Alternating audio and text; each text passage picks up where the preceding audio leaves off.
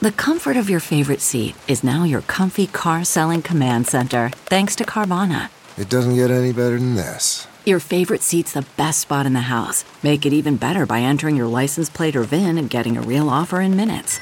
There really is no place like home. And speaking of home, Carvana will pick up your car from yours after you finalize your offer. Visit Carvana.com or download the app and sell your car from your comfy place. Hi, it's Jason Greenblatt on The Diplomat, brought to you by Newsweek. Today, I'm pleased to share part one of my interview with Emily Schrader and Yusuf Haddad. Emily is an Israeli American, Yusuf is an Israeli Arab, and they are the host of a new digital TV show called Headlines with the Haddads. We're here in Jerusalem, Israel, at the King David Hotel, and we had a great conversation. I indirectly owe Whoopi Goldberg a thank you for the introduction.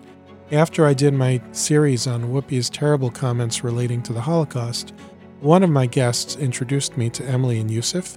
They interviewed me for their show, Headlines with the Haddads. We had such a great conversation, I decided I would interview them. So I was in Jerusalem. They came to the King David to meet me. I have two of my kids here. Sophia and Avery joined the interview. We talk about Israeli Arabs and Israel society and so much more. I think you'll find it fascinating. I'm Jason Greenblatt. This is The Diplomat, brought to you by Newsweek.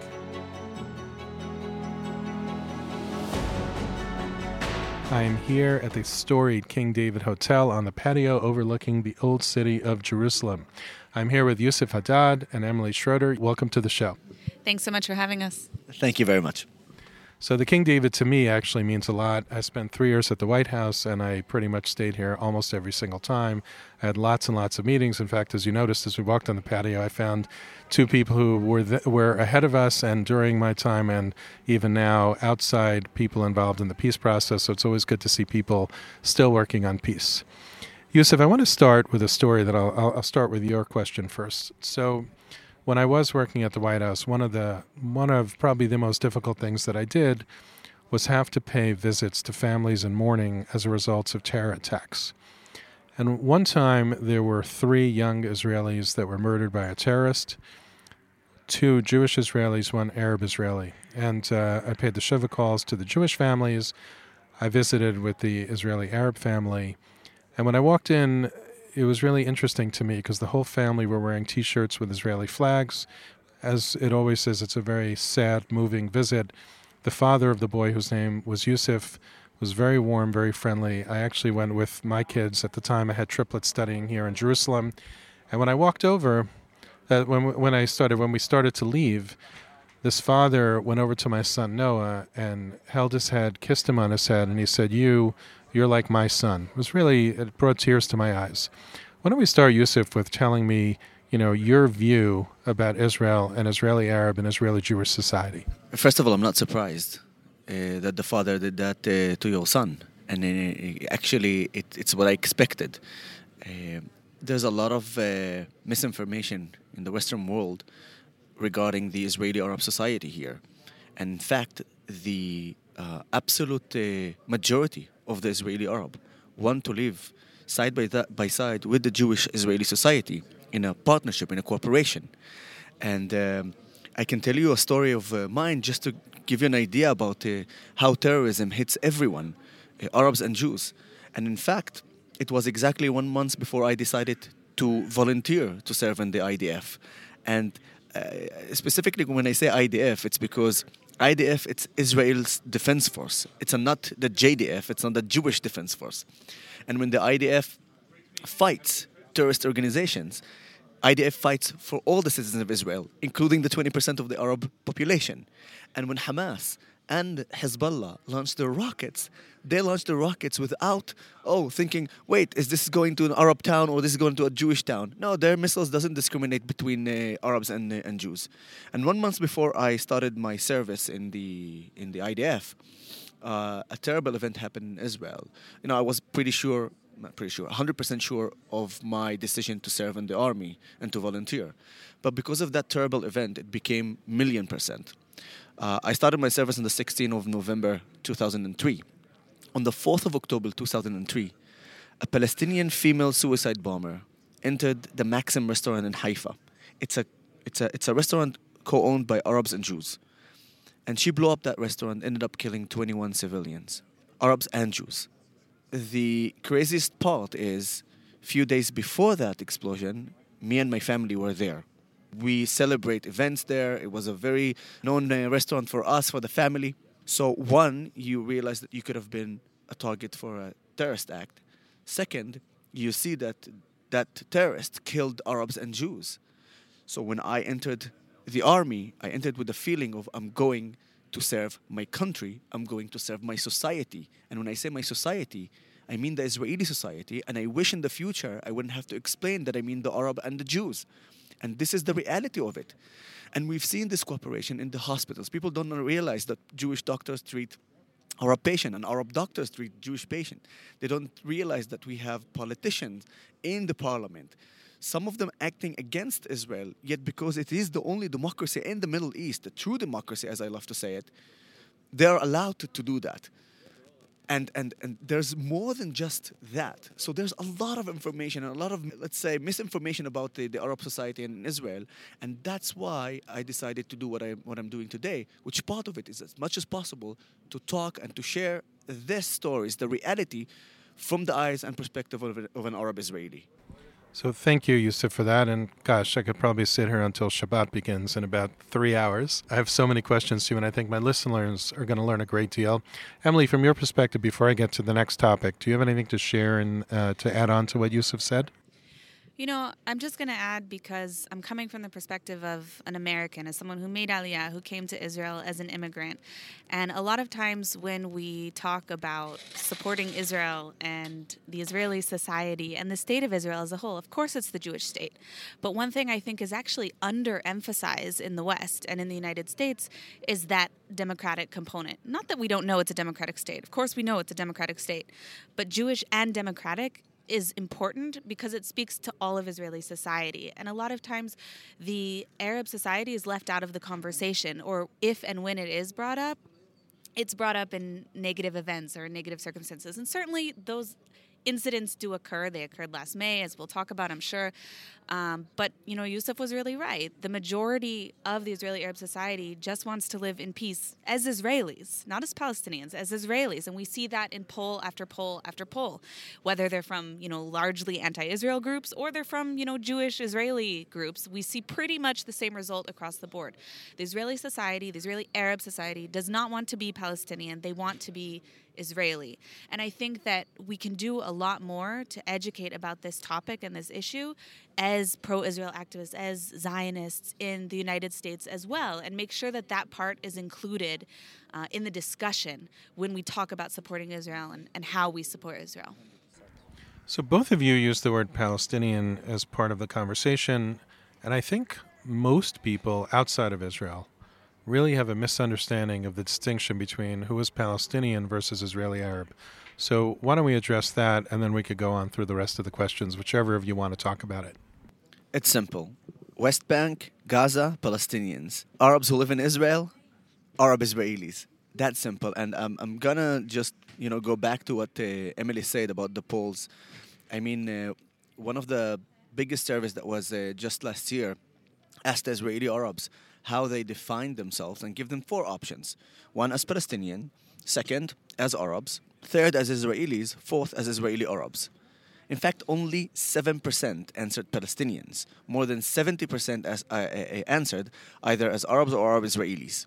So we can see that even the majority of the Arabs here in Israel, you know, they don't identify, identify as the Palestinians. And one of the uh, interesting things is that uh, even the Palestinians themselves don't see us as Palestinians. I mean, when Channel 12 anchor went to um, Jenin, asked about the situation regarding you know the economical situation in Jenin and everything, and he asked uh, and and the, he talked to the Palestinians in Jenin, all of them addressed the Arab who live in Israel as Arab Israelis.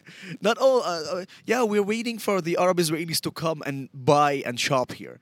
None of them asked, oh, we're waiting for our brothers, the Palestinians from the inside of Israel to come. So even the Palestinians themselves address us as Arab Israelis. And it's quite fascinating to see that the Western world considers us as Palestinians, while the Palestinians themselves see us as Arab Israelis. This just shows how much ignorance there is regarding who we are and the, difference between uh, between uh, Palestinians and Arab in Israel. I just wanted to add on to that that one of the things that's interesting, again, coming from the American perspective, is that so often we see, I don't know if it's due to a lack of understanding or it's intentional, but, you know, a few weeks ago, not a few weeks ago, even a week ago, the Amnesty International report came out accusing Israel of apartheid, which of course is ridiculous. But what's interesting about it is that they label Israeli Arabs and Palestinians as the same thing. They try so hard. I didn't even realize that. That's crazy. So, Yeah. Yusuf, I'm sorry, you cannot sit at this table with us at the King David having cappuccinos. I mean, I'm sorry. According to Amnesty, you really shouldn't be. Like, I'm seriously telling you that I'm afraid that in every minute someone will come and tell me, "Hey, you're an Arab. You can't sit here." But you see, we, we see such an effort to categorize them as the same and pit them against the Israeli society, which is really the opposite of reality. And this is the, the problem that we're combating in the West, generally speaking, the West's perspective of Israeli society. That's why it's so important that we include Israeli Arabs in the discussion because they are a part of Israel. And the only people who are saying otherwise are people who have, No clue. yeah. no, but I actually, I- if, if, if we're already talking about the amnesty report, you know, one of the, the stereotypes that usually they say about Jews that they control the money, right? You know, the Jews have the money, have the power, the money. Yet in Israel, the so-called apartheid state, the head of the biggest bank, Bank Leumi, is Professor Samir Haj Yahya, an Arab Muslim. Now, honestly, I'm not sure that any of the uh, listeners in that podcast, or even every time I speak about that, they have no clue who is Samir Haj Yahya. They have no idea that the head of the biggest bank is an Arab Muslim. So you, you, you, know, you, you, you say to yourself, I mean, when, when whoever writes those reports, what are you trying to do? If you're trying to get money, if you're trying to preserve that conflict because this is the only way that you can justify your existence, then you're doing a good job. But if you really want to solve that conflict, if you really want to help Arabs in Israel, if you want to help the Palestinians in the West Bank and Gaza, then you're doing it wrong. This is not the way. And that's why I will fight that report everywhere I'll go. In the UK, the US, South Africa, here in Israel, everywhere. Because this is one huge 280 pages of lies. It's outsiders who not only don't understand are trying to foment trouble, which is which is a shame. And the fact that this person is the head of the bank, as you mentioned, doesn't surprise me at all because Israel is a democracy. For a moment before I ask my next question, I am going to turn this over to two of my kids. I'm really privileged to sit here with my daughter Sophia, who's studying here in Jerusalem for the year. My son Avery, who came with me to visit her and to do this podcast. He's actually the junior producer on this show on this particular episode. Oh, Yusuf is clapping. That's great. Sophia, I'm going to start with you. Does it surprise you that an Arab Israeli is the head of this important bank in Israel? You grew up loving Israel, knowing Israel, but you didn't really uh, know Israeli society. Maybe you understand a little bit more studying here. Does that surprise you? Uh, no, it doesn't surprise me at all. And I think that learning here for the year has uh, made me more understanding of the conflict, but it doesn't surprise me at all. And I think it's important for everyone to understand uh, the dynamics here. And Avery, does it surprise you? And I'm going to ask you a follow up question, but don't worry, they're both sort of yes with a little explanation. Does that surprise you? And does it surprise you to know, as Yusuf mentioned, that there are Israeli Arabs in the government? In fact, one very important Israeli Arab who I'd love to talk to you about later in the interview, guys, is Mansour Abbas. And uh, he's made some pretty incredible statements. And I'd love to hear your thoughts on it. But Avery, does it surprise you to know that there are Arabs in the government, many with power? Does it surprise you to know that this gentleman, whose name I, I don't know, is the head of the biggest bank in Israel? Um, I wouldn't say that surprises me. Um, and I also I'd assume that in a government which is which controls a country that includes Arabs, I'd hope that there are Arabs in that government. I'd say I'm kind of surprised that there's the head of the largest bank is Arab, but it doesn't upset me or anything. I just wouldn't assume that. Okay, thank you, guys. I'm just going to add a couple of more information because I think it's really important. Th- This, this is the things that people don't realize that just in the next week, they're going to appoint a new Supreme Court judge, an Arab Muslim, Kaboub. And, uh, and uh, uh, in the last round of the new doctors in Israel, despite the fact that we are 20% of the population, 50% of the new doctors were Arab Israelis. I mean, many Arabs are serving the country as well in the national service. You know, in the in in the police department, uh, fire department, hospitals, paramedics, medics. Uh, over 6,000 Israeli Arabs serving yearly which means every year more than 6,000 Arabs serving in the national service. Quick math 10 years from now, tens of thousands of Israeli Arabs, you know, would serve the country. And that number is only growing up. Go and speak with any Arab, eye to eye, you know, without the camera. You will hear the truth. Once you put the camera on, you might hear stuff differently. Why? Because of the minority extremists that they are very, very, very violent and intimidating. And this is part of the things that I'm actually going through. So again, this is so there's so many information about the about the uh, Israeli society and especially about the Arab uh, Israeli society. You just look for it. That's what I'm that's what I'm saying. Then you will realize a lot of things. To be honest, uh, and maybe I should be embarrassed to say this, but I'll say it because I'm honest.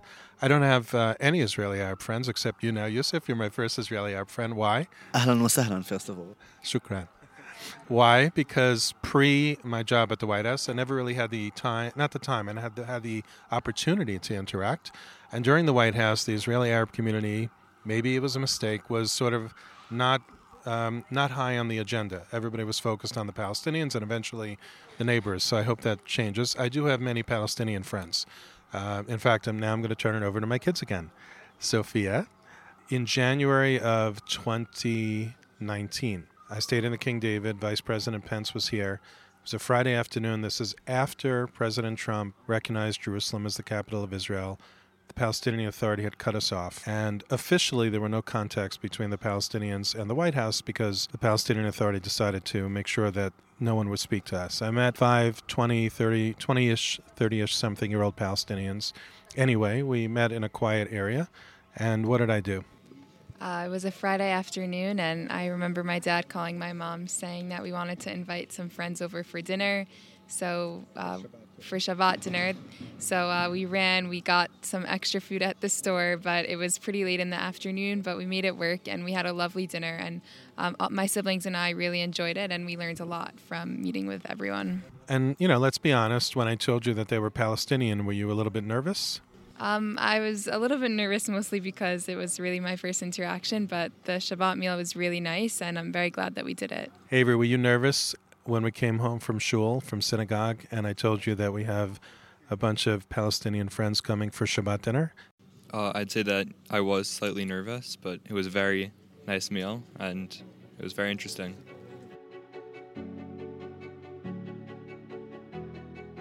Hey, it's Jason Greenblatt on The Diplomat, brought to you by Newsweek. Sophia Avery and I had a great conversation with Emily Schrader and Yusuf Haddad from Headlines with the Haddads. Our conversation was at the beautiful King David Hotel in Jerusalem.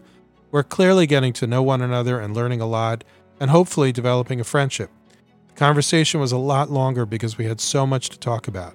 Want to hear more? Tune in for the next episode to catch the rest of our friendly, fascinating conversation. The next episode will be coming out in a few days. Don't forget to share this episode so others can hear it and learn from it as well, and tell them also to look out for the next episode. Until next time, I'm Jason Greenblatt. This is The Diplomat, brought to you by Newsweek.